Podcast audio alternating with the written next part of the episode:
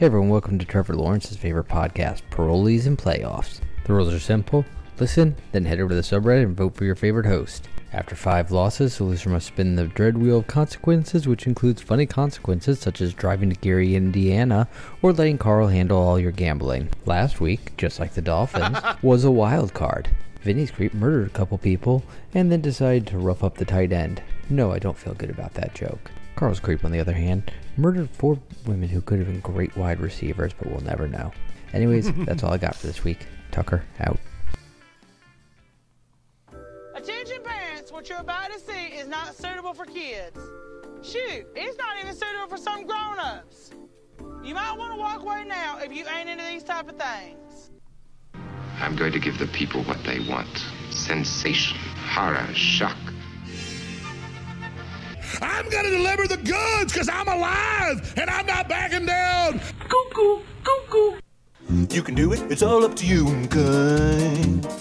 With a little plan, you can change your life today. You don't have to spend your life addicted to smack, homeless on the streets giving hand jobs for crack. What the hell is he supposed to be?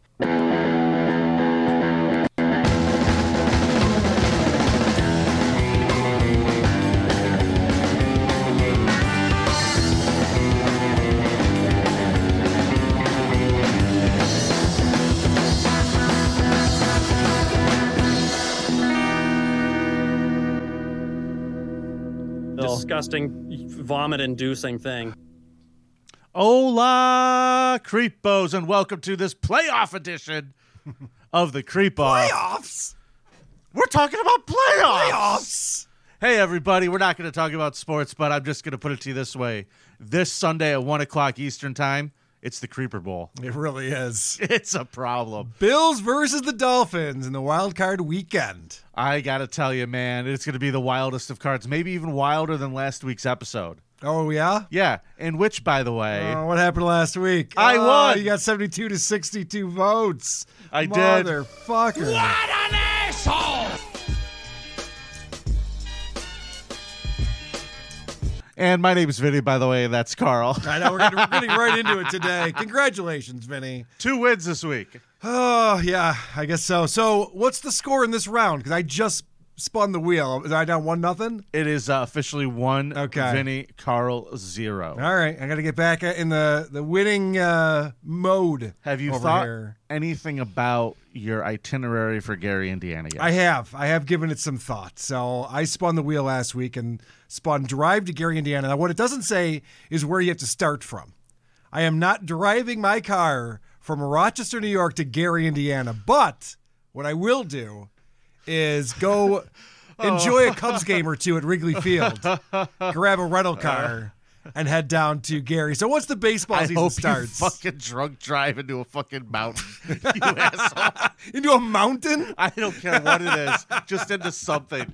So you're A gonna Great go to Lake would have been Chicago more and have a appropriate. good time, and then you're gonna drive to Gary, and then go back to your hotel in Chicago. Well, I'm not saying I'm going to do it right after the Cubs game gets done. I'm just saying I'm going to go to Chicago. If on like vacation, I'll go to a Cubs game or two, and then I'll also carve out some time to go to Gary. Either that, or I'll just put a green screen up next to my car and fake it. I don't know. We'll see. One of those things is going to happen, though. Well, folks, uh, feel free to respond to that however you want to. That's uh, that's Carl's plan for his consequence is to have a nice vacation in Chicago. well, if I got to go to Gary, Indiana, I'm going to drive from Chicago, not from Rochester. Are you insane? It's kind of the consequence.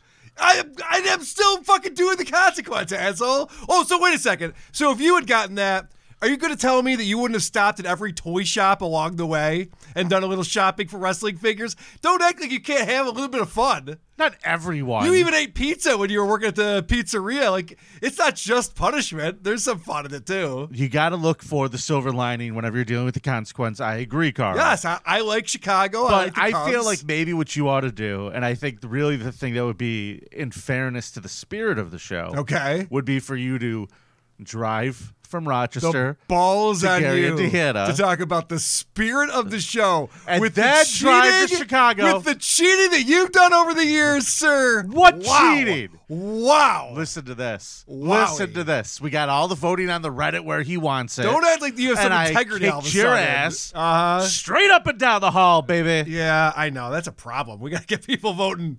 We got to get the Cuzzaroos ignited. Oh, Jesus Christ. So I feel like you should drive to Gary Uh-huh. and then go to Chicago and have your palate cleanser with the Cubs. I feel like that's fine. Vinny, But I don't think you get to drive to Chicago, go have a good time, run over to Gary, go back to Chicago and have more fun. Vinny, Doesn't feel right to me. Doesn't sit. you and I have out- been Well, on right business here. trips together Yeah. for uh, Is that what live. you call that? yes, live Okay. live podcasting. All right. What do you know about me when it comes to these trips? You, I don't see you and they're I do not drive. I never. I always fly there. I do not like being in a car for more than an hour. It's not going to happen. So I'm going to fly to Chicago and then drive to Gary. All right. Well, That's the plan anyway. We'll see. All we'll right, see what Carl. happens. all right, Carl. We'll let the listeners deal with you. Tucker So, wants to know if we have a chairman. Do we need to have this settled somehow? Uh, I think Frisker Whisker Creep off court. is the uh, the uh, commissioner. oh, oh. Carter's promoting the new uh, podcast. yeah, he certainly him is, are doing. Well, I don't even know if this is going to last past one episode. What's going to happen this evening is going to be either a spectacular failure or a monumental success. I like the premise. I think it's brilliant. Yeah. Like he asked me out of nowhere. I really okay. For Let's those of you promote who it don't real know, quick. Yeah. I'll do it real quick. Uh, Troy Smith made some great art. There it is. He's the best. he really is the greatest. Uh, subreddit surfing is going to be. So wait a second. Am I am I saying that Cardiff is fucking packing? Yeah. Jesus Christ, this potato's got the biggest hog I've ever seen. Okay. Yeah, so the plan is we are going into a uh, undisclosed subreddit, but I will tell you this: the subreddit that I discovered for this, Mm-hmm. if you're a creep off fan, you're going to enjoy the results. We have posted a link in that page for people just to join us on a StreamYard. So anyone who just naturally happens to be in that Reddit can come in and have a conversation with us about what the fuck they're doing there. That's hilarious. I love Yeah. that. That's funny. Hopefully it works out. I mean, this is kind of a wild card. So Yeah, so we're not going to tell anybody where we're going to be. Um, we're going to redo this live tonight. We'll see what happens. So it should be fun. Cardiff is uh, a brilliant guy. I enjoy doing this. What We'll time? Uh, what time are you doing it? What 8 channel? p.m. Eastern. It's going to be on Cardiff's, Cardiff's channel. channel? Okay. I'll tweet out the link later. So Cool. make sure you're following me at Vinny Paulino. Cam Critical says, "Bring Petty C cups to Stutter Slam.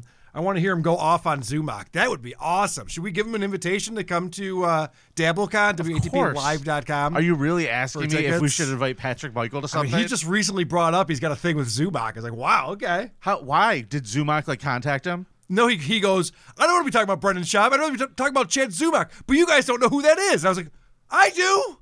I'll watch your show where you make fun of Chad Zumock. Come on, Patty. Let's go.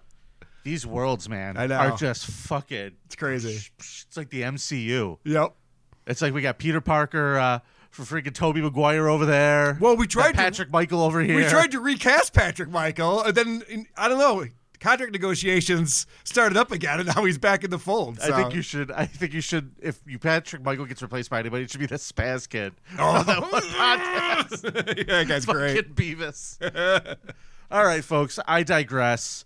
Miami's going to be Buffalo on Sunday at one o'clock. We have a Will they cover the today. point spread? Is the question. Ten and a half is the point spread. The Bills are favored by a lot. Is Tua going to play this game? No clue. You don't know. No fucking clue. That's the big big difference maker. Listen, if. Tua's not playing, I mean, it's whatever. yeah, If Tua is playing, we got a game. yeah, I agree. That's the answer. They might cover the spread if Tua starts. I agree. You won by a field goal and you lost by a two points, I believe. Yeah, So uh, that's five points that have decided the first two games. That's this true. is the rubber match. that's true. This has been a good rivalry this year. yeah, a lot of fun. I'm not watching it with your ass. Yeah, I know. I invited you. You did invite me, but that I mean, there's no fucking way in hell I can handle. My heart can handle that stress of looking over, watching fucking Skylar Thompson throw three interceptions and Carl smile across the room. I'm no just running fucking laps. way. I'm just Well, my- running laps around the house. Oh my god, fucking cholesterol's gonna come out of my ears. it's gonna be disgusting. What are we gonna do today, Carl? Well, we're going to read super chats, so thank you guys for sending those in already. That's what we've been reading. Keep those coming. We'll we'll save them for the end. But today's category, because on this show we don't typically do a wild card, We want to try to compete with different categories of creepiness. And today is the self help guru. I believe this was suggested in our Discord by someone. So great job, someone. Thanks, someone, for participating. We appreciate Thank you for being it. a part of the show, whoever the fuck you are. Yep. You're great. Now, Carl, self help guru is a very interesting thing. It can mean a lot of different things. Yes. It can mean someone who's just like an, wrote a book about mind over matter. Sure. It could be uh, someone who ends up running a full fledged cult based off of their self help stuff. Yeah, it sure can be. It Vinny. sure can be. And that's why, ladies and gentlemen, I would like to start the show off today with my creep. So ring that bell, Carl. A lot of people know him by his stage name, which is Vanguard. Mm-hmm. Very cool name. Very cool. If you're a little nerd and you could get a bunch of women to call you Vanguard, normally I would assume you're a creep, but I would say this guy's all right. So, dude, this Vanguard guy, he already Yeah. sounds really cool. I'm already on board. He probably plays sports, like really cool, manly sports. I'm guessing he likes to play like football. Nope, volleyball. Oh, He's a big volleyball fan. Oh. But He's like- a real nerd who likes volleyball. but he competes with other guys, right? On in the volleyball court, and it's just like a bunch of dudes, like really going at it hard. No, he plays with the girls' Oh. league, and the guys play separately while he sits on the side with the girls, Oh. which is exactly what Carl would do too. Hmm. Honestly, I was reading all this stuff. You haven't watched the and just- documentary? I did watch the documentary, parts of it. I haven't seen the whole thing. I don't care. It's great. I love it. Um, I love this guy. Uh, I also like the uh, the chick that he employs, who also got arrested. But anyway, Miss Salzman. Yeah. yeah, we'll get to that. so I did a lot of digging into this guy because there was so much that the the documentary uh, supposedly did not get into. So I'm going to try to hit the high points. There's too many notes, but I just want to tell you one thing. If you watched the documentary, you said you were a fan, Carl. Yes. Do you remember the woman named Toni uh, Natalie? yes. I know Toni. Oh, you do? I do. Toni came in and recorded a podcast right where you're sitting when the club first opened. Oh, no shit. Brother Weeze called me one day. He goes, Hey, I got this broad. She was in a cult. It was a big deal. She's got to record some stuff. Can you help her out? I said, Bring her on in. This is before the creep off existed. Yeah. She recorded a whole thing. So I kind of got to hear a lot of the backstory. Cool. And Hey, I'm excited to bring it up. Vinny, how long is this going to take? Because I know there's a lot of uh, things that you could cover here, and Here I'm just go. wondering if I should go grab a sandwich or. Grab me one too. All right, Because I'll- I'm gonna I'll be, be I'm back. gonna eat it loudly into the microphone while you read yours when I'm done talking for the next I don't know, roughly 25, 30 minutes. Oh, boy. His sister recalled a story about 13 year old Keith Carl. Would this interest you? To hear what kind of little uh, Svengali this guy was. His he was Keith. Raniere, by the way. I don't think we've mentioned that yet. Keith Raniere, the founder of Consumer Buyline, the executive success program, also known as ESP, NXIVM, and eventually DOS. Those are uh, his organizations. Now, his sister recalled a story about him when he was 13. He really loved talking to girls. Mm-hmm. And a lot of girls would call the house, and they would overhear him talking to all of them. And he told each and every one of them that called that he loves them and that they are very special and that they are the ones that he is meant to be with. He's pretty smooth. This is a 13 year old child Yeah. who's telling other 13 year old girls this. I find that to be a little strange. Smart, Yeah. but strange. He's got game, Vinny. That's what you're confused by. Well, What is this? What is this thing where girls are attracted to him? I'm not. I don't know about that. he's a smart kid, right? He's a smart kid. But 1982, he ended up graduating from Rensselaer Polytechnic Institute in Troy, New York, mm-hmm. with a 2.26 grade point average. Wow. burn Okay? burner. yeah.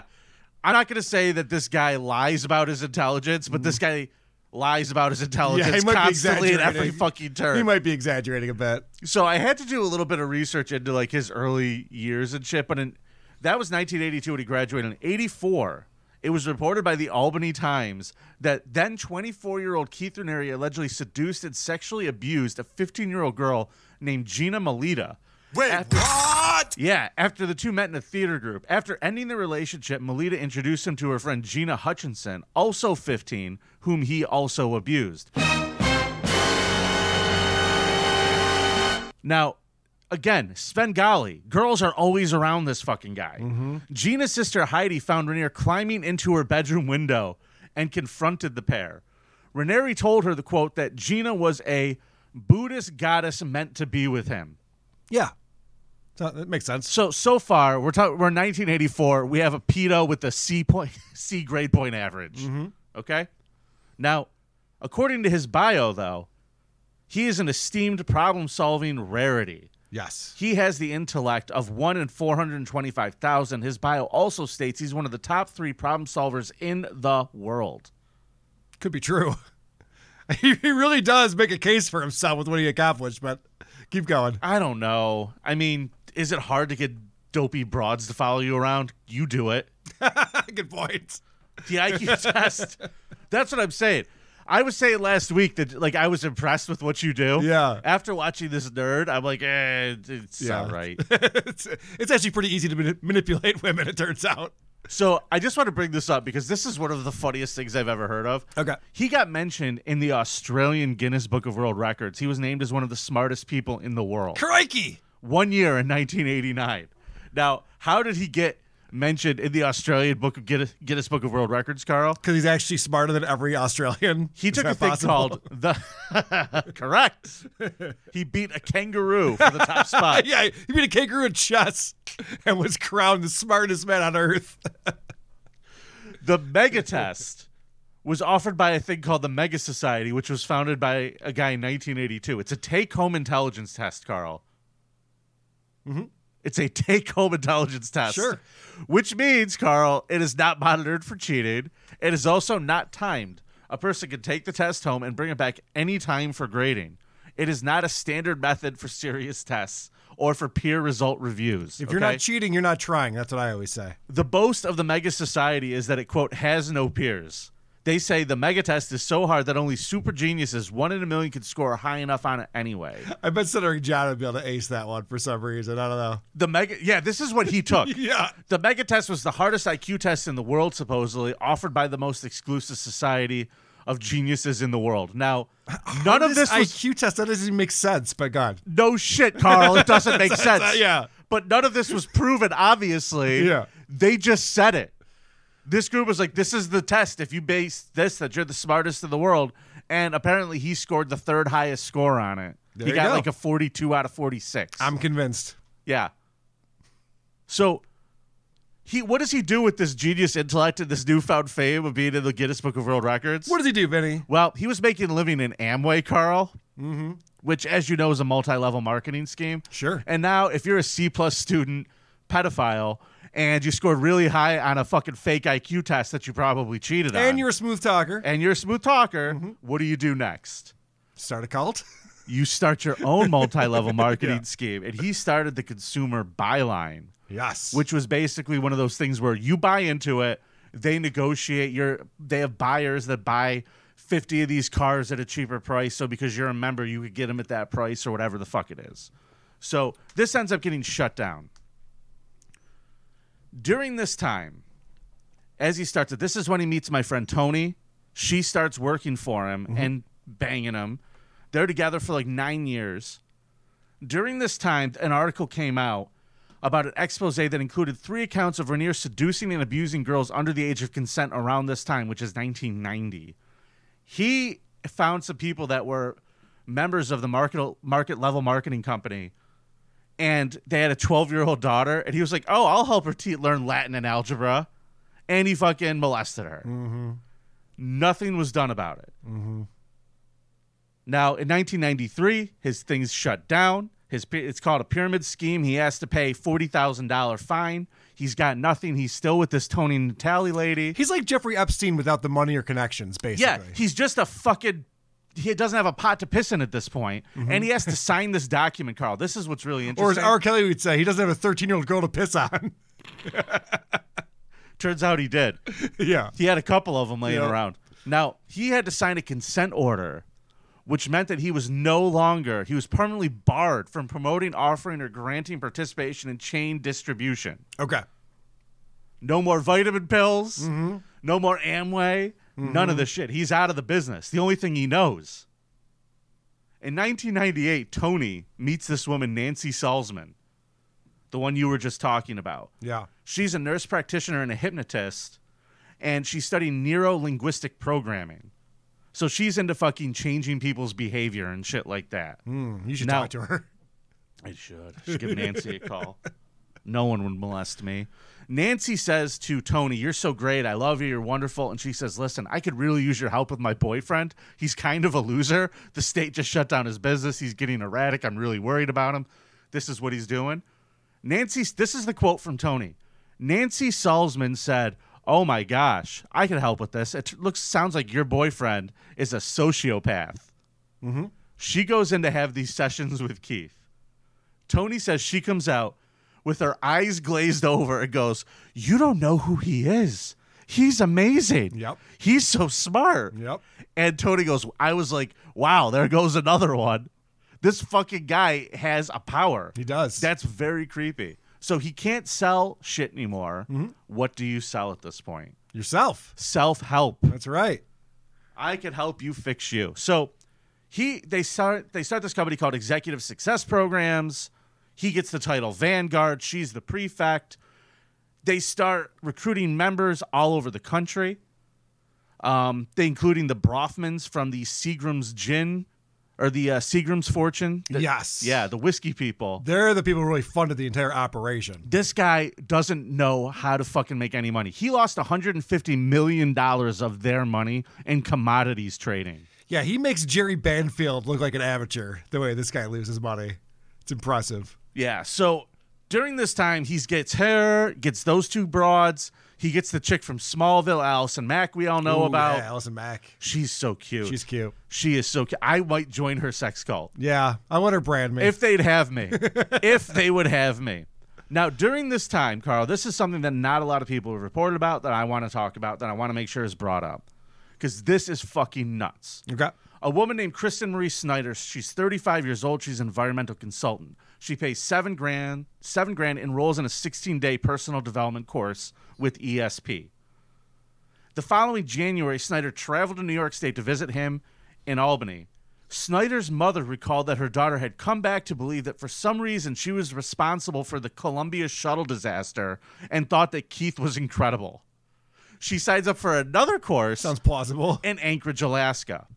On February 6, 2003, the 10th day of the second seminar, Snyder reportedly began claiming to be pregnant with Raniere's child.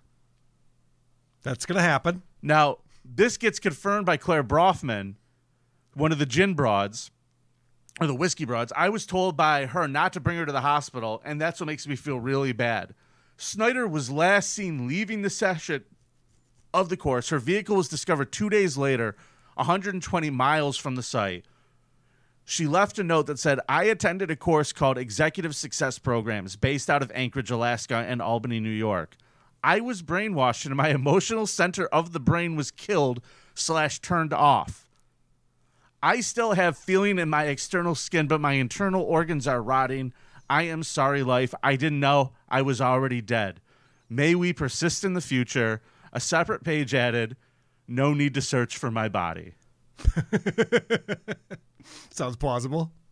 Yeah, a lot of things could have happened there. Either way, this woman who was pregnant with his kid supposedly disappeared. Disappeared. Okay. And didn't want anyone searching for her body. yeah, no need to look for her. Yeah. Maybe that's what a genius would want you to think. Hey, if you're seeing this note, why don't you just move on? You know, uh, it's, it's over. It's, it, uh, don't worry about it. You know about the uh, the broads down in Monterrey, Mexico? Yes. Okay. A family in Monterrey, Mexico, all members of NXIVM, fall in love with Keith. Moved to Albany, New York with their three daughters, who he sexually groomed. There is Mariana, who is the mother of Raniere's second biological child. Uh, the middle child, Daniela, was groomed as a minor and began a sexual relationship with Raniere days after her 18th birthday. She was also locked in a room for two years without human contact. The only person that she got to speak to was Nancy Salzman, the hypnotist, mm-hmm. who every time she tried to write letters and letters and letters asking to get out, would tell her she did something wrong and she couldn't.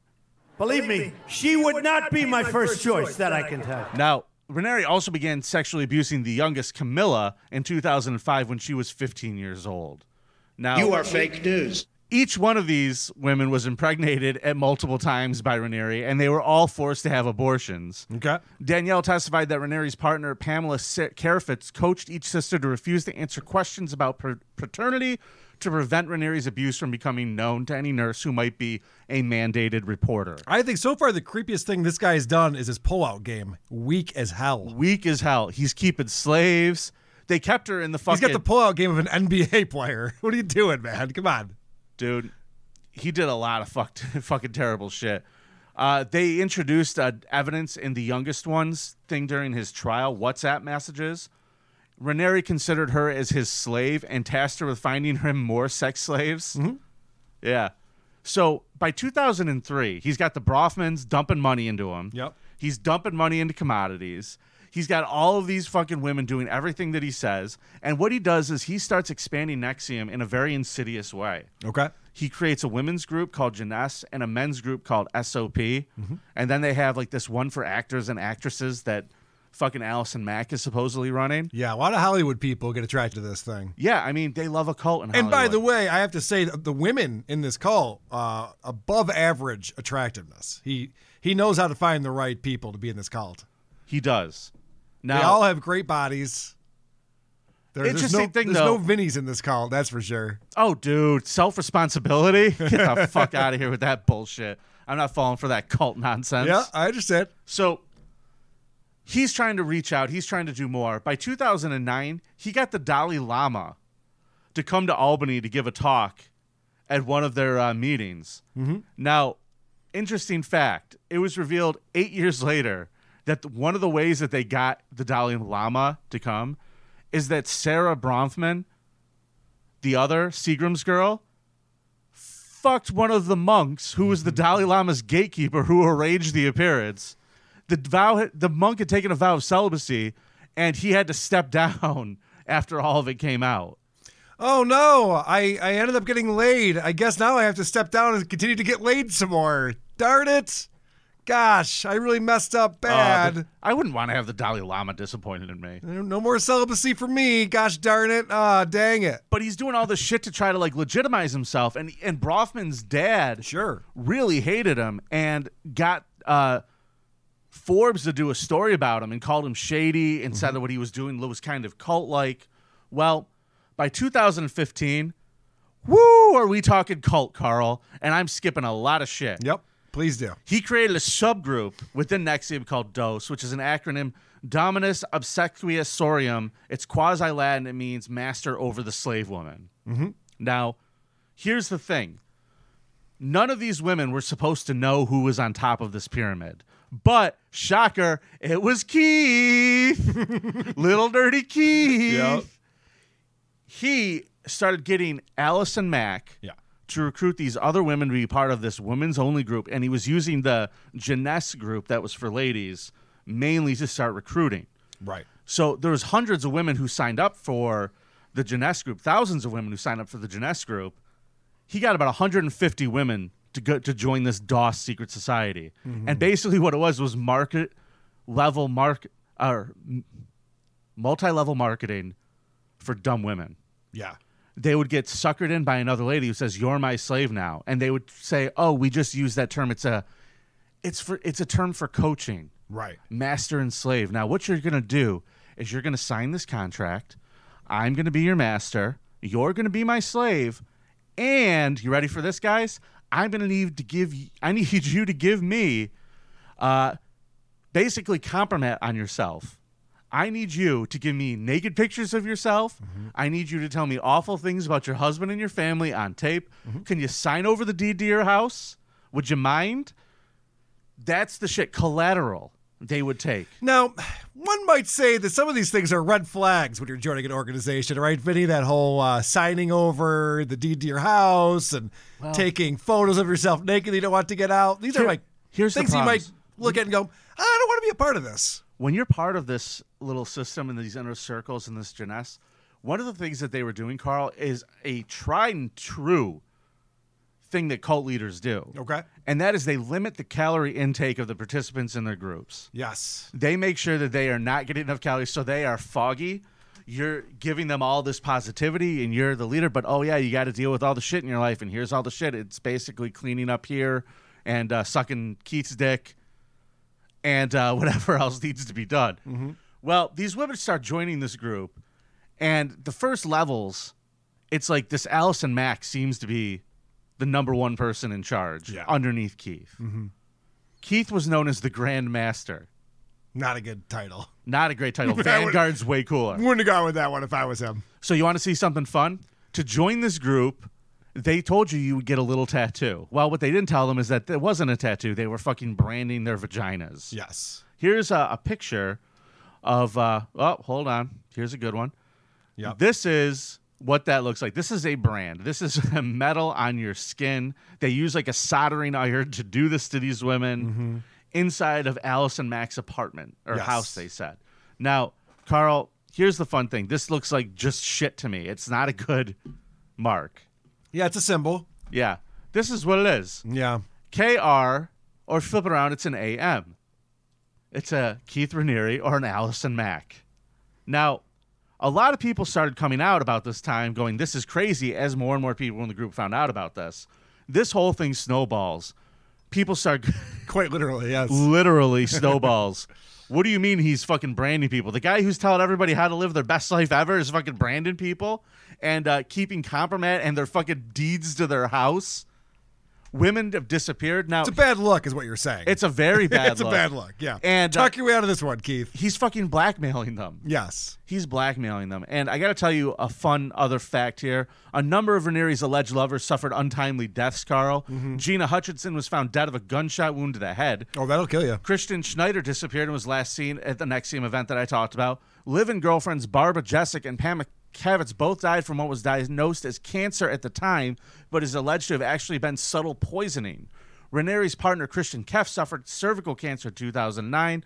Raniere was filming claiming was filmed claiming I've had people killed because of my beliefs. So I need to point that out. And he was put on charge for racketeering, sex trafficking of women, conspiracy to commit forced labor.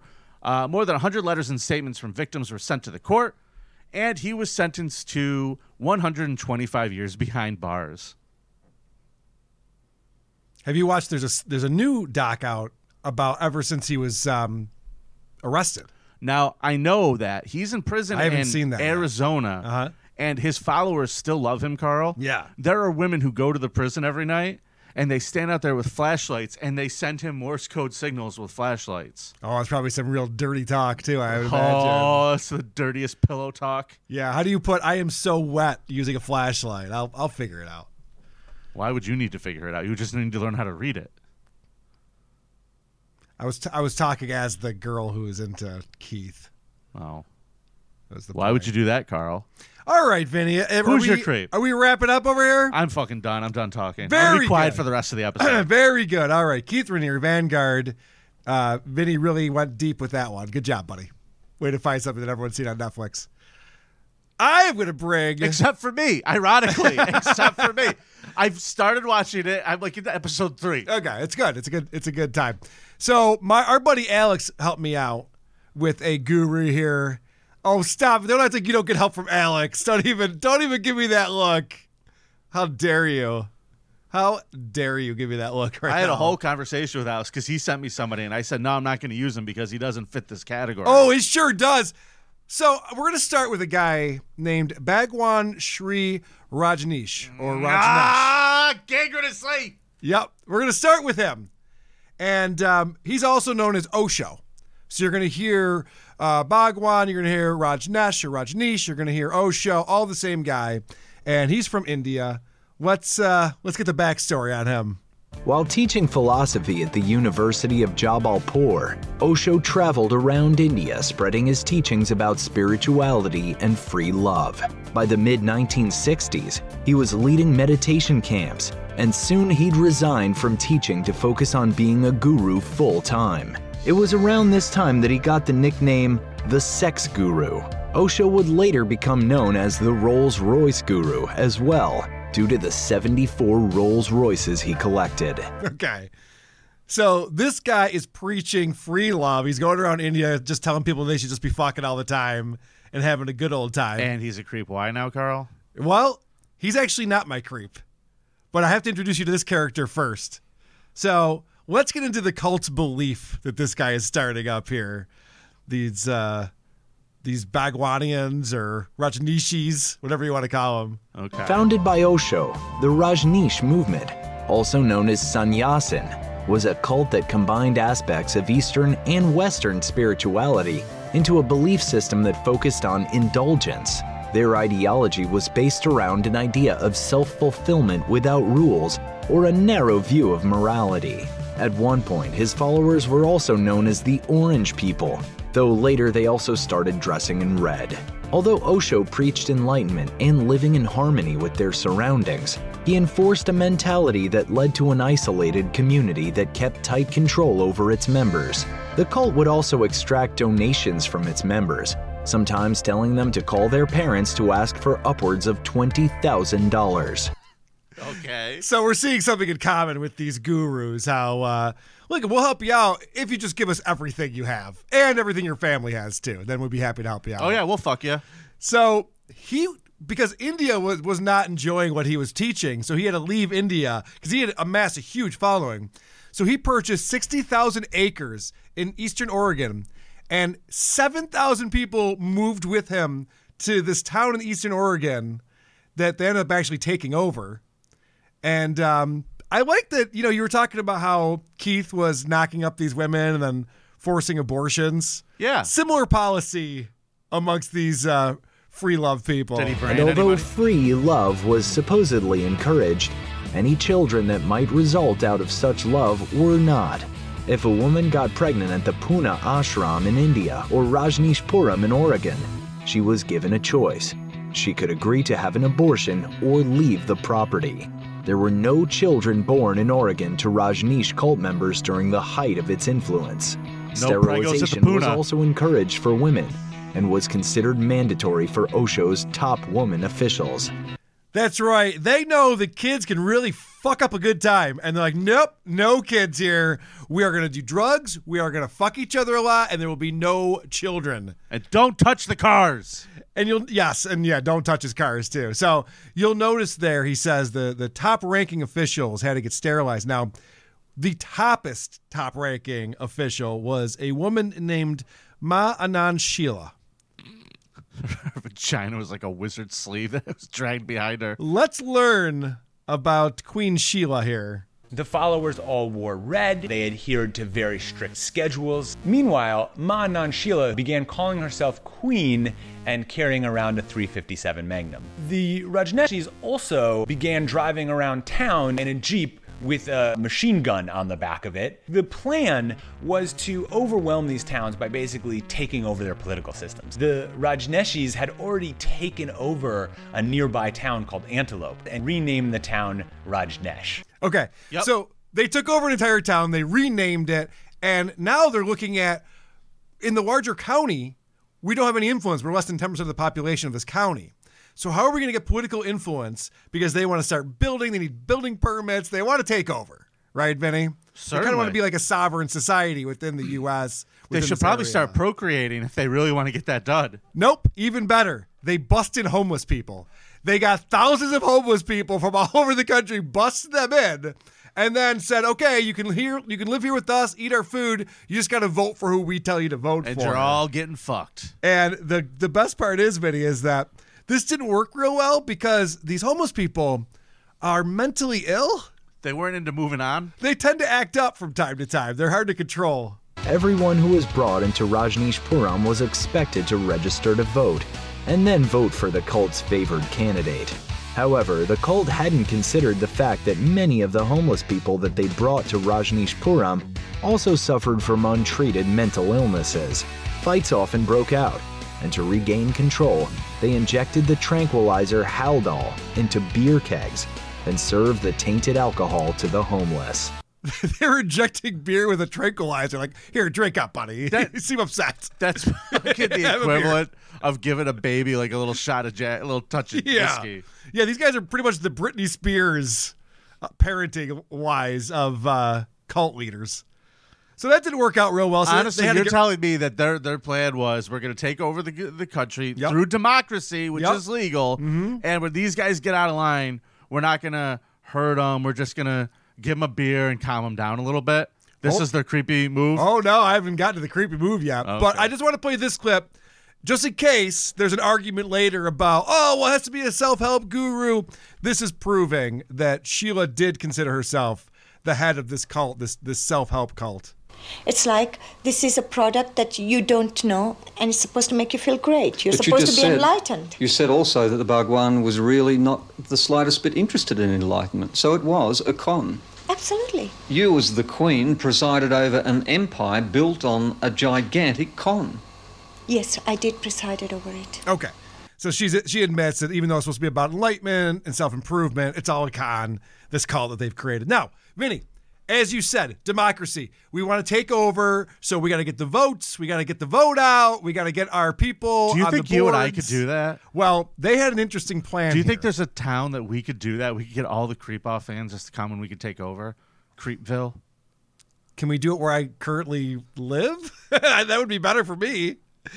Can we take over the city of Rochester, please? That'd be fun. That would be fun. That'd be pretty cool. Or you just come to Dabblecon and we could do it for the weekend of February uh, 2nd and 3rd. Who's going to be the king of Rochester once we become a sovereign uh, part of this nation?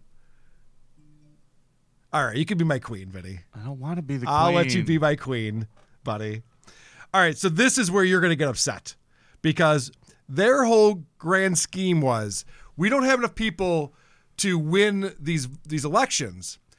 But what if everyone else in this county was too sick to get to the to vote because maybe ah. they had eaten something that was poisonous and not good for them?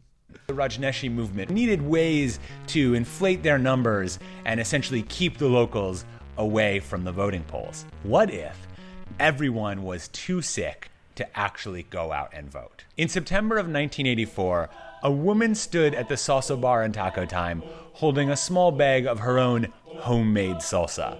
She poured it across all of the condiments, and this started what was the largest bioterrorist attack in US history.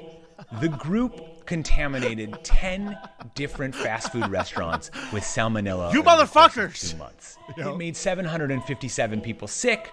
It sent uh, a couple dozen people to the hospital. Had they gone with their initial plan of using typhoid fever, it would have been a massacre. That's right, Vinnie. The largest bioterror attack in U.S. history was performed in Oregon in 1984 because they were just trying to keep people from voting.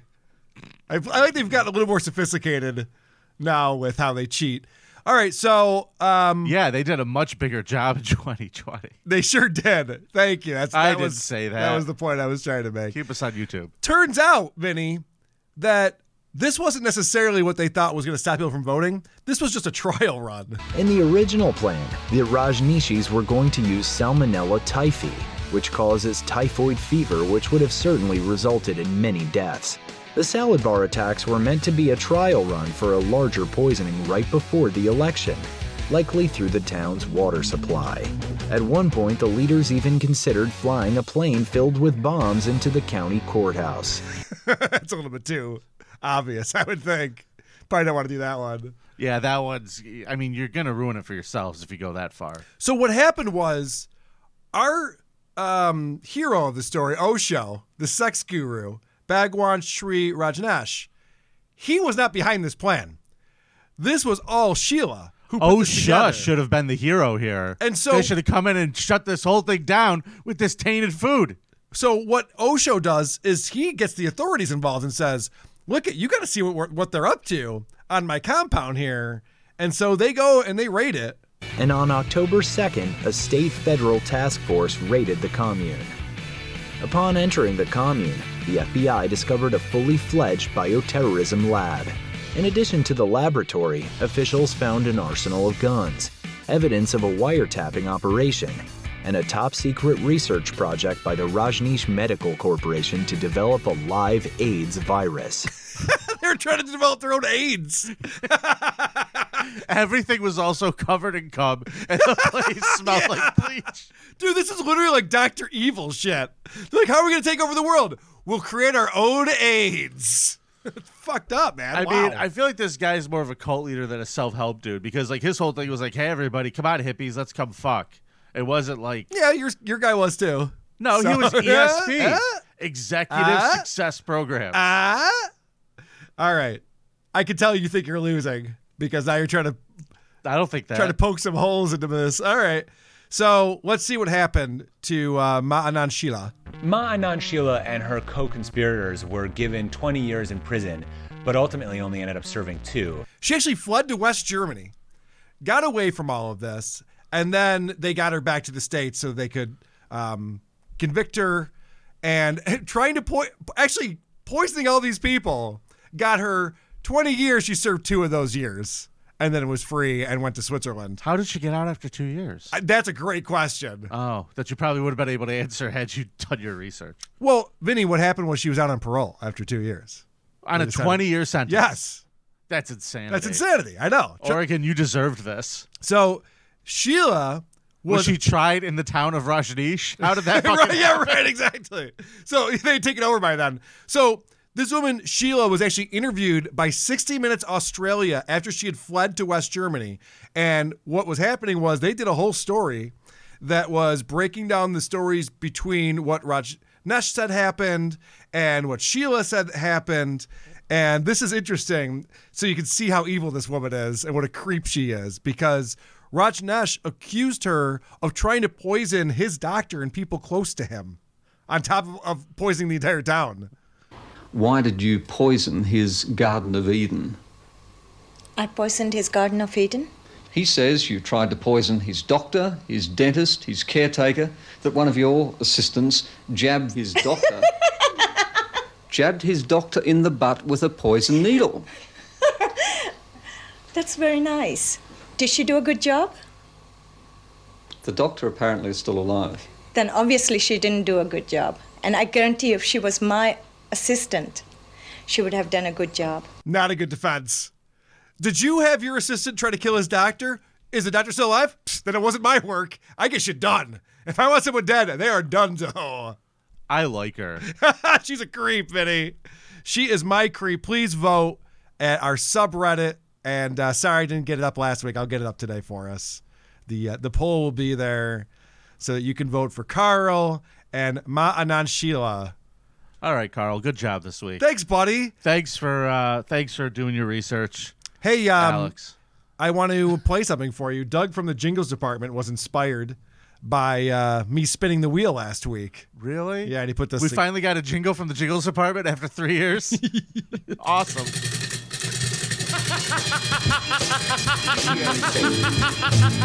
Gary, Indiana, as a Shakespeare would say. And that's fine. Trips along softly on the tongue this way. Kick ass, dude. Gary, Indiana, Gary, Indiana, Gary, Indiana. Let me Drive say to Gary, Indiana again. still on here? Hell yeah, bro. What a shithole. Gary, Indiana, Gary, Indiana, Gary, Indiana. That's the town that knew me when. I'm glad everyone's having so much Now, fun oh, with if this right like now. Have a logical explanation, And that's fine. how I happened on this elegant syncopation. I Maybe will I can say stay with Patty without Seacoast. Maybe he'll of let me crash on his couch or in his closet. Kick just ass, dude. I think this is fucking going can great. light my face. Drive to Gary, Indiana. Gary, Indiana, not Louisiana, Paris, France, New York, or Rome. Like, the fucking guy's the best. Gary, Indiana, Gary, Indiana, Gary. All right, guys. So WATP is going to be on hold home, as I recover from my uh, gunshot wounds. I'm tired of having to be a Tasmanian devil on the fucking microphone every fucking week. Vinnie loves hearing himself laugh maniacally. No, it just I it brought me back to that moment of joy when you hit that.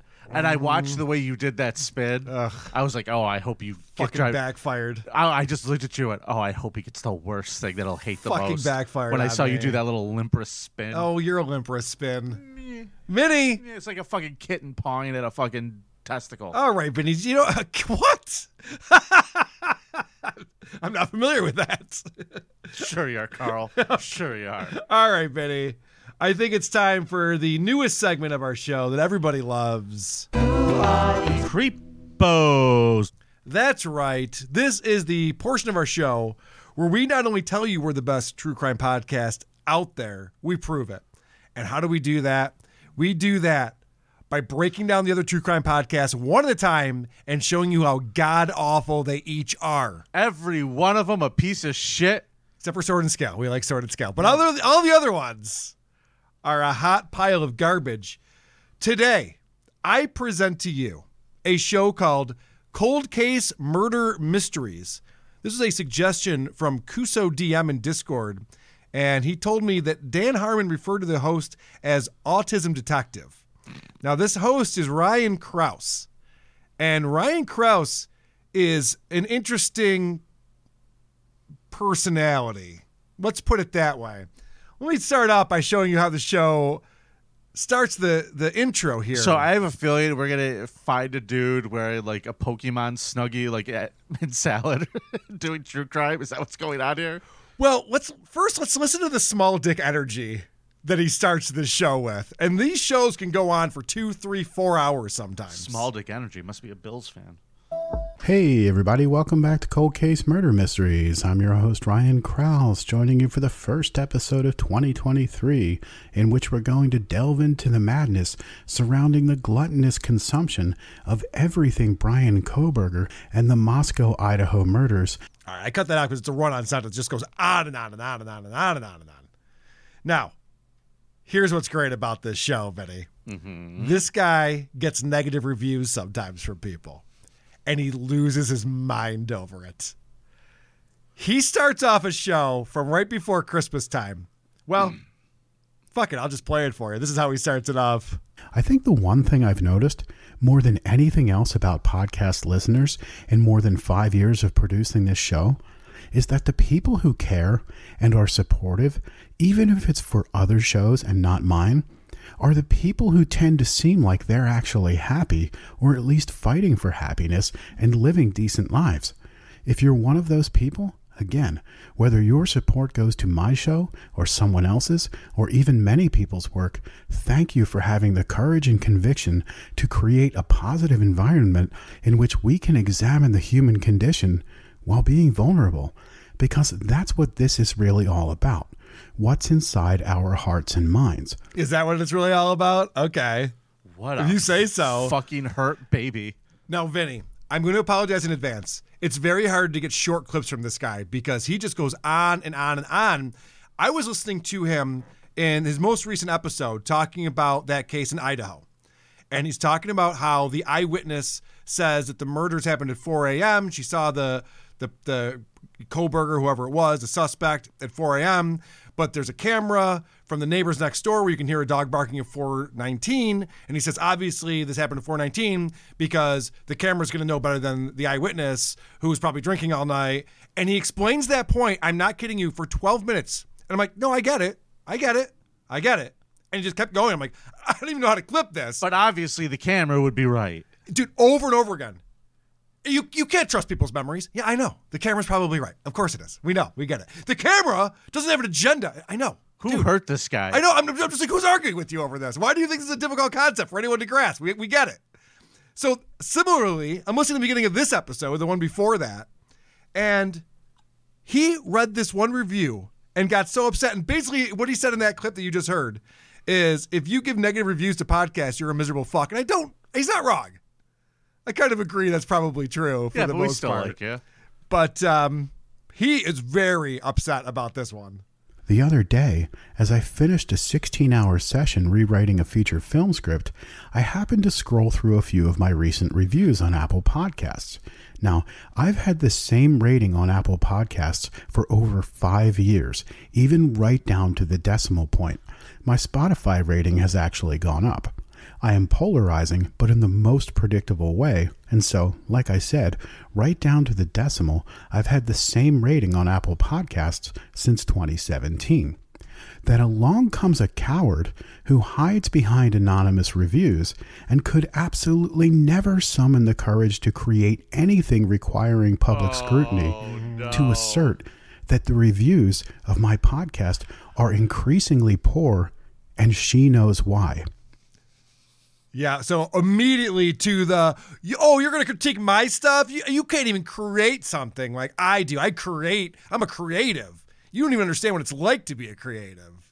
God forbid he sees us talking about us. Oh, the, he would not enjoy this at all. So now he goes on to explain how dumb this woman is. If my rating has not changed in more than five years from a factual standpoint, then I know whatever comes out of her mouth next is going to be equally stupid. And here it is. okay. Okay, dude. yeah, it's like re- relax. Yet she might be dumb. I I don't know. It's very possible. I mean, what was what did she say about him? Well, let's find out because this is probably the worst excuse possible for having a shitty podcast. She listened to an episode from 2021 in which I talk about the protagonist of the event in the context of refusing to change when she needs to. And this person has now had an epiphany she finds brilliant, but couldn't be any more ridiculous. I have said on many occasions that this show is what it is, and it is intended to be a rough first draft, whether an episode is one hour or six hours. Oh, I see. It's not supposed to be good. You see, Vinnie? He's not even trying to make it a quality product. So how could you critique him when it's not a quality product? What fucking movie is he writing? Oh, dude, he gets more into that. This is hilarious. He's got the reason why his podcast stinks. This is like stunning. Which he doesn't think his podcast stinks, but it does. It's unlistenable. What's his? Do have we looked up his iTunes rating? Yeah, he's got like a, a three point six. Oh, so it is terrible.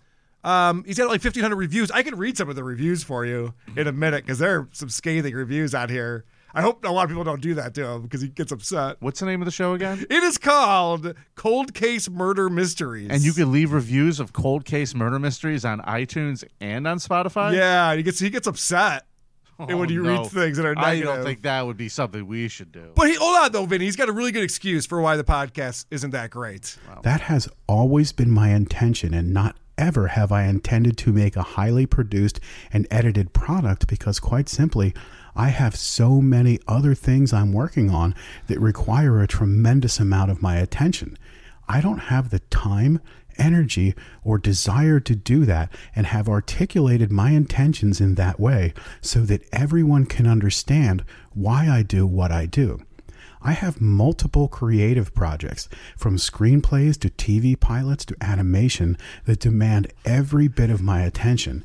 He's just too busy with all of his projects, Why don't Vinnie. you animate your fucking voice, dude? And then also, So can I just say, how dare you? You're yelling at someone for saying, I don't like this fucking fucking hot slap together fucking piece of shit that you put up. Yep, your first draft podcast. Oh, yeah. I'm not allowed. I have to give you five stars for your first draft podcast because you put it up, and your your number didn't change for five years, Mister Three Point Seven. But Vinnie, how could he do a better show? He's got so much going on. He's got the screenplays and the pilots and all these things that he's working on. So of course, is this his excuse for everything that sucks that he creates? Listen, man. Maybe focus. Maybe focus on something you're good at. that that's always the thing, man. You and I both know this. Sometimes you could focus on way too many things at once. Sure. And whenever you do that, something is going to suffer. Of course. Yes. It sounds like this man's mental health is suffering. oh my God, he is he is none too pleased about this. My life is nothing but one giant revision, as I am constantly creating, analyzing, editing, and refining in a process that isn't likely to end until I'm dead. Ugh. All right. I got to cut that one short. Basically, what he's saying is don't tell me to be better. I already know that. I already know I should be better, and I'm already working on that. I had a friend who pulled this bullshit. It was actually a bandmate of mine. And it'd be like, dude, you didn't learn the song. He's like, I know. I know I should be learning the song, so don't get mad at me because I'm mad at myself. It's like, no, well, that's not how this works. I can still be mad at you. no one can be more disappointed in me than me. Yeah, right, So everybody just lay off and let me sit here and suffer no consequences whatsoever. So he's going through the different phases Ugh. here. So it starts off with the listen, I, I don't even want it to be good. I, and who are you to judge? You're probably miserable and you can't create anything. And then he starts to get aggressive. I have gotten the attention of everybody from soccer moms to celebrities by being this person. And furthermore, I am fucking sick of the bullshit neurodivergent people have to tolerate because of those like you. We have special interests. We ramble. And if you don't like it, go fuck yourself. Whoa! Fuck me or fight me. This has escalated quickly, hasn't it? Yeah, it's very Patrick Michael esque as far as the excuses for someone not liking what he's doing. So he's neurodivergent, which I believe means he has autism. Uh huh. So Okay. that's another th- that's another shield. So he's fixated. It's another shield he's, he's hiding behind. He's in this. fixated on the one fucking negative If, review. if you, oh, he's so fixated on it. If, Yeah. if you put things out there and people don't like it, it's gonna happen. If you don't want anyone critiquing you, then don't put anything out You're there. fucking telling me. Yeah, no shit. Welcome to our world. Oh boy, but he's very upset with these people who are just anonymous on the internet talking all this mad shit. My work will never appear in an anonymous review because I am not a coward. Please, if you are one of these ignorant cowards, just think about how miserable you have to be to anonymously insult and poorly review a creative just prior to Christmas because you've decided he's done you wrong. I have not done anything wrong. I make this show as is for the thousands of people who want to hear it every week. Mm. And when I succeed at my creative projects outside of it, which require mind blowing amounts of introspection and change, I will thank those amazing people for not being assholes, sticking with me, believing, and most of all, realizing that trying to hold people down to make them like you or make them exactly what you want instead of what they are only results in drowning yourself. This turned into the speech that John Candy gives in Planes, Trains, and Automobiles. Hey, I like me. My my clients like me. My family likes me. Yeah, but he was also not under the impression that he's going to be immensely successful in all of his endeavors. Correct. And be able to make sure that when he does, when I do thank everyone, not you. Dude, this guy is insane. Yeah, I that's don't know not how- a normal reaction. I don't know how like no. I mean this goes on for for a long time. I don't know just like one comment. He's got 1500 reviews on there and just this one comment just set him off. And I love the and before Christmas too. You're going to criticize my work right before Christmas. How how dare you? How dare you do this? You've ruined the holidays. The cowardice of some of these people is beyond shocking, and the stupidity is something I can't even reconcile against reality. Whoa, you got butt slam! Please tell me. Ho, ho, ho, ho. Please tell me this is over a four star review or something Oh, ridiculous. I was trying to find the review. I, I can't even find it. I'll read some of the ones that are from Okay. around this time. But all right, so this is where he loses me. I, I don't know what's going on. I'm like, Ryan, can we wrap this up, please? So, to that reviewer and the other cowards who don't and can't create and only criticize because they have miserable, fearful, and empty lives, my listeners and I will see you at the finish line of this race, and your dumb ass will be begging us to watch you clap while we finally celebrate the victory. Please clap. What? the fuck did that mean? That was one of the worst promos I've ever heard. that was so stupid. He's like, well, you know what? We're gonna be the winner, and you're gonna be the loser, and you're, You're gonna, gonna want to be- be on the winner team. You're going to be begging us to watch you clap for us. You'll see. What? what? Dummy, what are you talking about? Just let it go. The person didn't like your podcast. I don't like it either. Who cares? I hope he's making something really special and great, like a macaroni statue or something stupid and weird. As soon as I get my sprinkle paint, then you guys will see. All right, I have um, I have one more clip from here. Oh, this guy sure is full of himself. Certainly is. I have made a difference in the hearts and minds of human beings. So to marginalize my efforts by pointing out that your perceived shortcomings of my neurodivergence demand reflection and change is selfish, disgusting, and indicative of an ironic truth I can see right through the imaginary wall you've put between us to protect yourself, which is that you and not I are the one who needs to change. So shut the fuck up and listen. Let me translate that. I believe what he said was, "You're rubber and I'm glue." No, I'm rubber and you're glue. Go fuck yourself. wow. Wow. And actually, that is uh, on December 23rd. Someone with a one star said, "Wow." I thought at first this was some kind of satire. What an arrogant jerk! Didn't Yeah. get past the first 10 minutes. Uh, I like the, the guy who murdered those girls in the dorm better than him right now. Yeah. Yeah, listen to some of these. Uh, this is holy bitterness. It's apparent this guy has short man syndrome, but about the cases he thinks he knows more about than everyone else who did actual investigating, lol. Uh, someone else gave it just a thumbs down as the title says, How long does it take to get to the story? Such a boring voice. And then this one, cadence, stupidity. I think uh, Adnan is guilty. So talking about a specific episode here. So I wanted to listen to a podcast from someone who agrees to see if we have the same points. This guy is stupid, and the cadence of his voice is super annoying. Don't bother. All good points. He's so bad. Yeah, not a great show, Karl. But I gotta tell you, I uh, like whoever said it in the in the uh, Mikey added. Karl found Patrick Michael's brother. Right. Uh, The production value seems okay, but just the way this guy thinks, it's like so incorrect. This is the wrong approach to life. Oh man, I think you may have to revisit this guy. Yeah, that's an interesting one. So we got to keep an eye on it if he hears this. Ryan Kraus. Oh, Ryan. Ryan, don't do that, buddy. Ryan, you give people too much power when you do that. I am the one giving you the power. it's the worst. I'll see you at the finish line. You don't think I'm great, but there's thousands of people who do. So, so there. Pathetic. Christ. All right, you ready for some voicemails? I am. We got a sponsor. The Creep Off voicemail segment is brought to you by the City of Syracuse. A Syracuse police officer is on paid administrative leave after firing a shotgun in his apartment. The harshest penalty you can give a Syracuse police officer. See you in Syracuse. Go home for the day and think about what you've done. All right, here we go. Uh, someone is upset with you, Karl. Okay. Hi, this is Nancy Grace.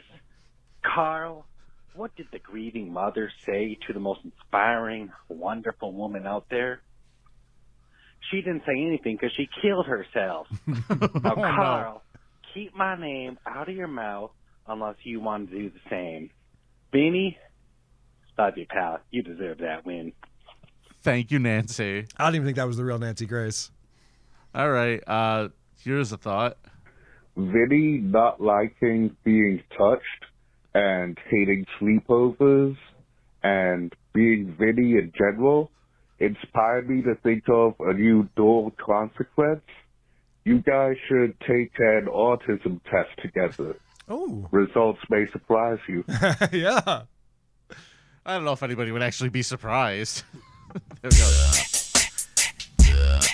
Hey, boss girl, I'm Manny Musket. Just wanted to welcome you to the WATP family real quick. Hit me up anytime.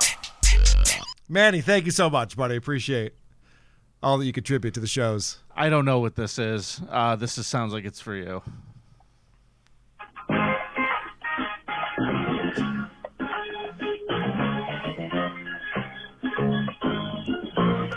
I'll be jamming this in, Gary.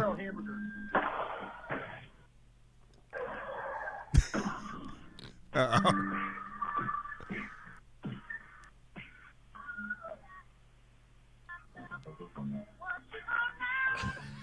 I don't know what I'm listening to. Yeah, I don't know either. I, All right. Sounds like I was in Gary and got in an accident. Hey, I have a uh, a voicemail for the creep off here. All right, let's hear it. Hey, Karl, this is for the creep off. And that rule you were thinking of when you had to spin the wheel is, if I recall correctly, you could choose to not do whatever the consequence was that was landed on, but Vinnie or, you know, whoever won that week gets to choose mm. automatically the next, you know, your fucking consequence. So, That's right. I mean, I kind of forgot what was on the list, but I think driving to Gary, Indiana was like the worst one on there. Yeah. If not, maybe giving up your Patreon money. Anyways, I forgot that was the rule that we had. Oh, are you want trying to exercise it? Well, let me ask you this because it's too late now. I've accepted my fate of driving to Gary, Indiana. What would you have chosen if I would have said, no, I'm not doing this one. Give me a different one. Oh, nothing major. Truck nuts. Something like that. Come on! Something like that. Then Something let's do that then. I would have given you something easy. Let's do that then. I don't want to go to Gary. Let's do that. Oh, so I really do get to pick? oh shit, no. You're going to Tom no, Myers. no, restaurant, no, asshole. no, no, no, no. I don't want to go to Baltimore. I mean, I would rather go to Baltimore than I would rather go to Gary because it's like three hours closer. Chicago's a short flight. It's fine. Okay. It's all right, dickhead. All right, I got no more voicemails. You ready for a scum parade? I am. Let's do it. Where'd it go? Skull Parade, Take me on a raid of these fuck charades that these creeps have made. Scum parade, Vinnie and Karl gonna tell you about some fuck shit. Scum parade, like stories of a kid fucked by his mom or dad, soaking up the blood of a cat. Scum parade.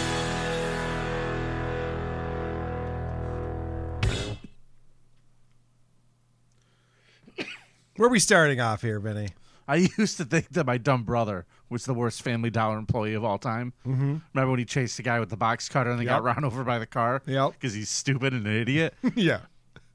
A Family Dollar employee recently was disciplined for calling in sick too many times. She was arrested Thursday. Uh, according to arrest affidavit, Denisha Holiday, 24, was charged with aggravated assault and reckless endangerment with a deadly weapon. Officers responded at about 3:45 p.m. to the Family Dollar store. Earlier in the day, court records show the employee texted her boss to say she was too sick to come in. The manager responded by taking her off the work schedule for excessively calling in sick. You, you listen. If the employees aren't going to show up, we got to get someone who will. The conversation escalated, Karl, and court documents say Holiday threatened to, quote, pull up at the store. Must Okay. feeling better. Yep. Now, later in the day, Holiday did show up at the store. All right, so I think she can admit that she was healthy enough to go to work. Then, yeah, right? I mean, that you're just throwing mud on your own case. yeah, here, I mean, maybe not mentally healthy enough, but physically, it seems like she was fine. She could definitely get there. Well, she showed up at the store and pulled a gun on her boss, Oh, waved boy. it around while there were customers and other employees inside the store. According to court documents, Holiday put the gun in her back pocket before throwing a stapler at the store manager. By the way, Family Dollar customers responded they were pulling a gun with this.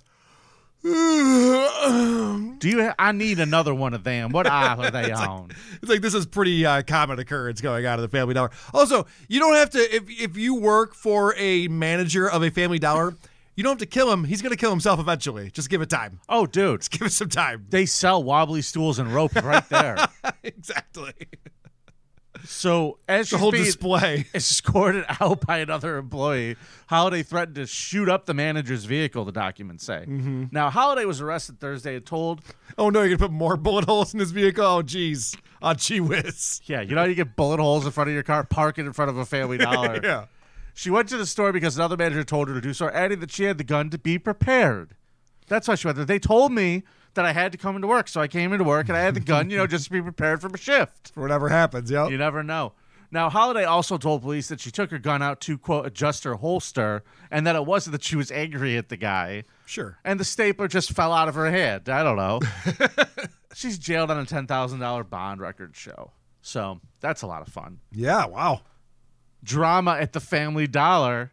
Now, We've all had that boss, right? Ride you a little bit too hard. You're like, I'm telling you, man, one more fucking word out of you. Hey, by the way, I just looked at this and I realized I forgot something I wanted to do during the last segment. Oh, yeah, so I'm just gonna pop it up real quick. We had a suggestion for the wheel. Oh, okay. That was on last year's or last week's ballot. Okay. And this is the funniest goddamn suggestion we've ever gotten for the wheel. Oh, good. And I've been laughing about this for three days. So whoever this was, brilliant. Educational share 790. On a side note, after listening to the most recent WATP, I think a new consequence should be added to the wheel. Join a comedy improv group, gain their trust, and then undermine a live performance. Oh, no, no, no, no. No. That was a joke, sir. I want to do it. I think that's hysterical. I That's think that so- should go on the wheel. That's like a fucking 18 month con that we'd have to be a part of. Holy shit. All of a sudden, you just start no butting. right, exactly. I mean, you could easily thwart uh, an improv show if you wanted to, if you want to just be a dick about it. I don't think it's 18 months. I don't think it's that hard to get on an improv troupe. No, I know, but you want to gain their trust. You don't want to just go the first show out do that. Yeah. That makes it funnier if they're just like, Karl, what what happened to you? Thought we were boys. Also, don't let me forget the big announcement at the end of the show. Uh, Lafayette County, Wisconsin, Karl. A 50 year old woman is accused of trying to kill her veterinarian husband with animal euthanasia medicine. Okay. You're to need a lot of it. Sure. Court records show Amanda Chapin had been charged with one count of attempted first degree intentional homicide for allegedly poisoning her husband, Gary. Amanda, I just told you, is 50. Gary is 70. They got married in March and had what was described as a stormy marriage. If she really wants the guy dead, just make him get boosted. We still uh we still on? There goes the last. So I mean, check, check. Amanda's accused of forging Gary's son's signature on a document to obtain a power of attorney, as well as forcing Gary to change his house deed to leave it to her instead. Mm-hmm. Smart. Yeah, why smart, not? Smart, smart. The criminal complaint alleges Amanda mixed the drugs in Gary's coffee. The first time it happened, he reportedly felt like he was, quote, underwater. But Amanda allegedly tried to tell him his symptoms were similar to a stroke and that he had a drooping face. oh, it's just you're not poisoning. Yeah, I'm just, just- having a just a stroke. stroke. Oh, Stop all right. complaining. I'm gonna go golf. A few weeks later, the same thing occurred after having his coffee. Uh-huh. the third time, August 21st, he was reportedly hospitalized and left in a coma for four days. All right, I guess in this case, third time's the harm. That is the name of this episode. Thanks, Three buddy. third times the harm. Doctors at the hospital reportedly found traces of barbiturates in his system, which included drugs he used to euthanize animals, as well as an anti-seizure medication for dogs. Can this woman kill anyone? She sucks at this. Gary's son filed a restraining order for his father, and Gary also filed for divorce in September. Yeah, I'd divorce her too. Oh, she's the worst. On September 1st, Amanda reportedly sent Gary an email which violated the restraining order and said she wanted to die because she believed his children would destroy her. All right, well then kill yourself. Fine. If you want to die, Make yourself a coffee, bitch. Yeah, right. You know how to do this. Amanda was no, she doesn't. Yeah. Amanda was hospitalized after a suicide attempt and then taken into custody. Amanda, come on. What are you doing? Can't kill anything. Can't kill anything. Start start with Uh. mice. Work your way up. Jesus. Karl. Yes. We got a baby thrower. Oh boy, I'm excited about this. Hit it. Oh, wrong one. Welcome to the Creep Out Baby Throwing League. Nothing better than a Monday afternoon baby throw.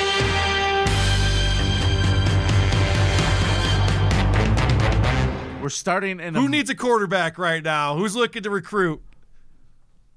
Let's take a look. yeah, the Dolphins might need a quarterback. We have uh we have Skylar Thompson and Mike Glennon that I know of for Sunday. Yikes.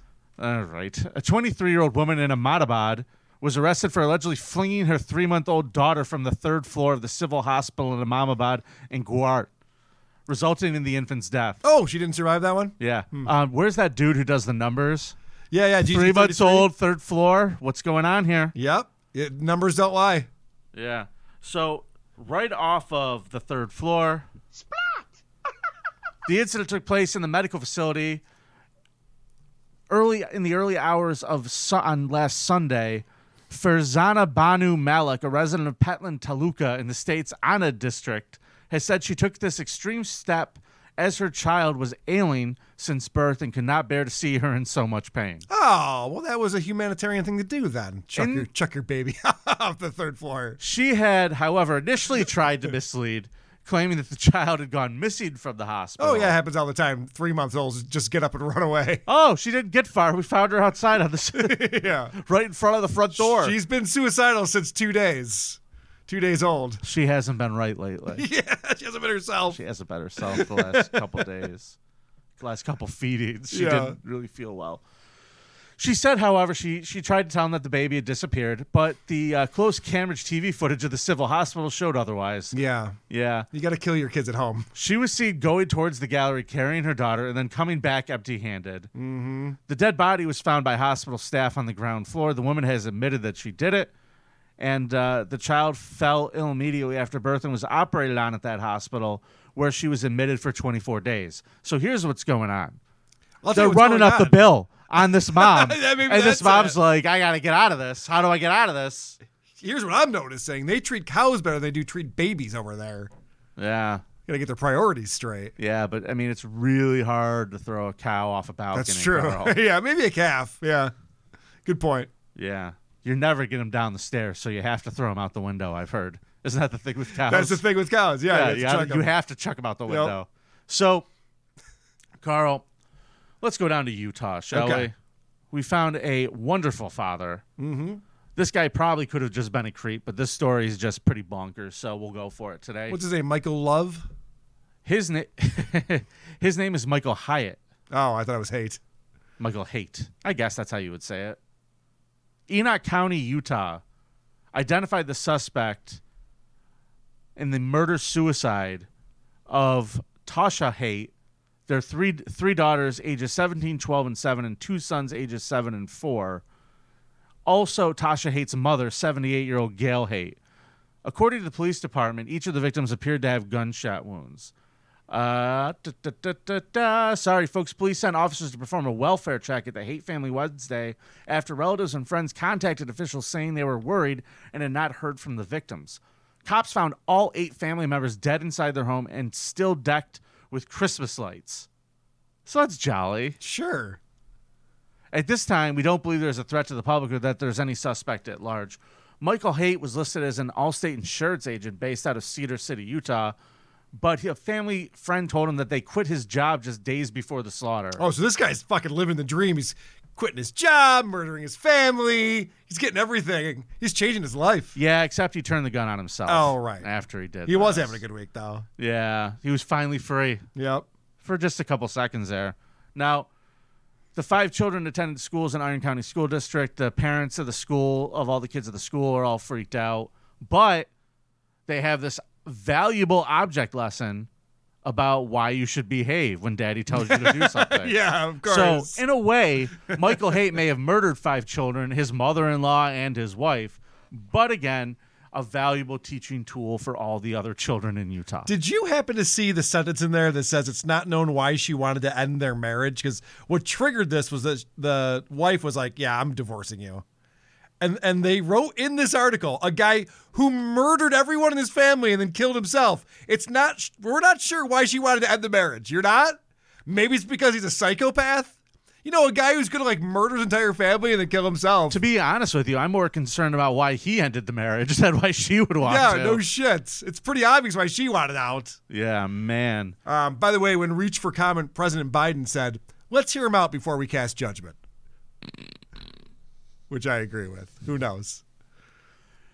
President Biden's press secretary Karen Jean Pierre said, "The first lady say uh, on behalf of President Biden and the first lady, they mourn the Enoch County city community in the wake of the shooting. Isn't that nice? That's very nice. Yeah. So, Karl, Yes. that's the scum parade for this week. All right, you have a big announcement, and we also have uh, super chats to read. Yeah. So let's do the big announcement quickly. Okay, sounds good. Uh, thank you for all of you who are patrons. I love you guys. We love you. We love you. And one of the things that Karl always preaches around here is we have to put out the best bonus content that we can. And we try to. Our bonus episodes are good. They're great shows. They're funny. Those of you who listen to them, I'm sure you like them. We take the bonus episodes seriously because we know those are the ones you guys are paying for. So Yeah. we, we put in a lot of effort on this. Now, here's the thing. By we, I mean Vinnie. I feel I feel like we, we're not doing enough on there for you guys, and I want to do more for you because we really care and we really appreciate how you support us. So, starting this Wednesday, 11:30 a.m. Eastern Time, there is going to be a little Scum Snack stream. We're going to do a uh, a weekly stream just for our patrons, where we're going to do a couple Scum Parade stories. And uh, feel free, if you're a member of the Patreon, you can pop in, have fun with us, and hopefully we are going to make your Wednesdays a little bit better by laughing at other people's misfortunes. Yeah, take a break from your day, midday, and learn about the atrocities that are happening right around you all the time. Yeah, pop in with us. We're going to have a good time. Yeah. So uh, if you haven't supported us on Patreon yet, it's a good time to jump on there. Uh, you can find us patreon.com backslash the creep off. There are links on the creepoff.com on our webpage. You can find the link that'll take you directly to our Reddit. And uh, we hope that you will join us there. And for those of you who have Supercast, you will get the links as well. Very good. All right. Thank you for the so- support. Looking forward to doing uh, those mini streams on Wednesdays. Yeah, they're going to be a lot of fun, and uh, we hope to see you there for those. Until next week, I guess. Uh, no, we got to do scum.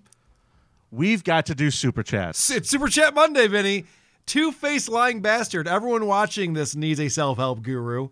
I would agree. I'll do it. Whisker says after review on the play, Karl's plan is good. Vinnie is charged one What? time out. Automatic first down.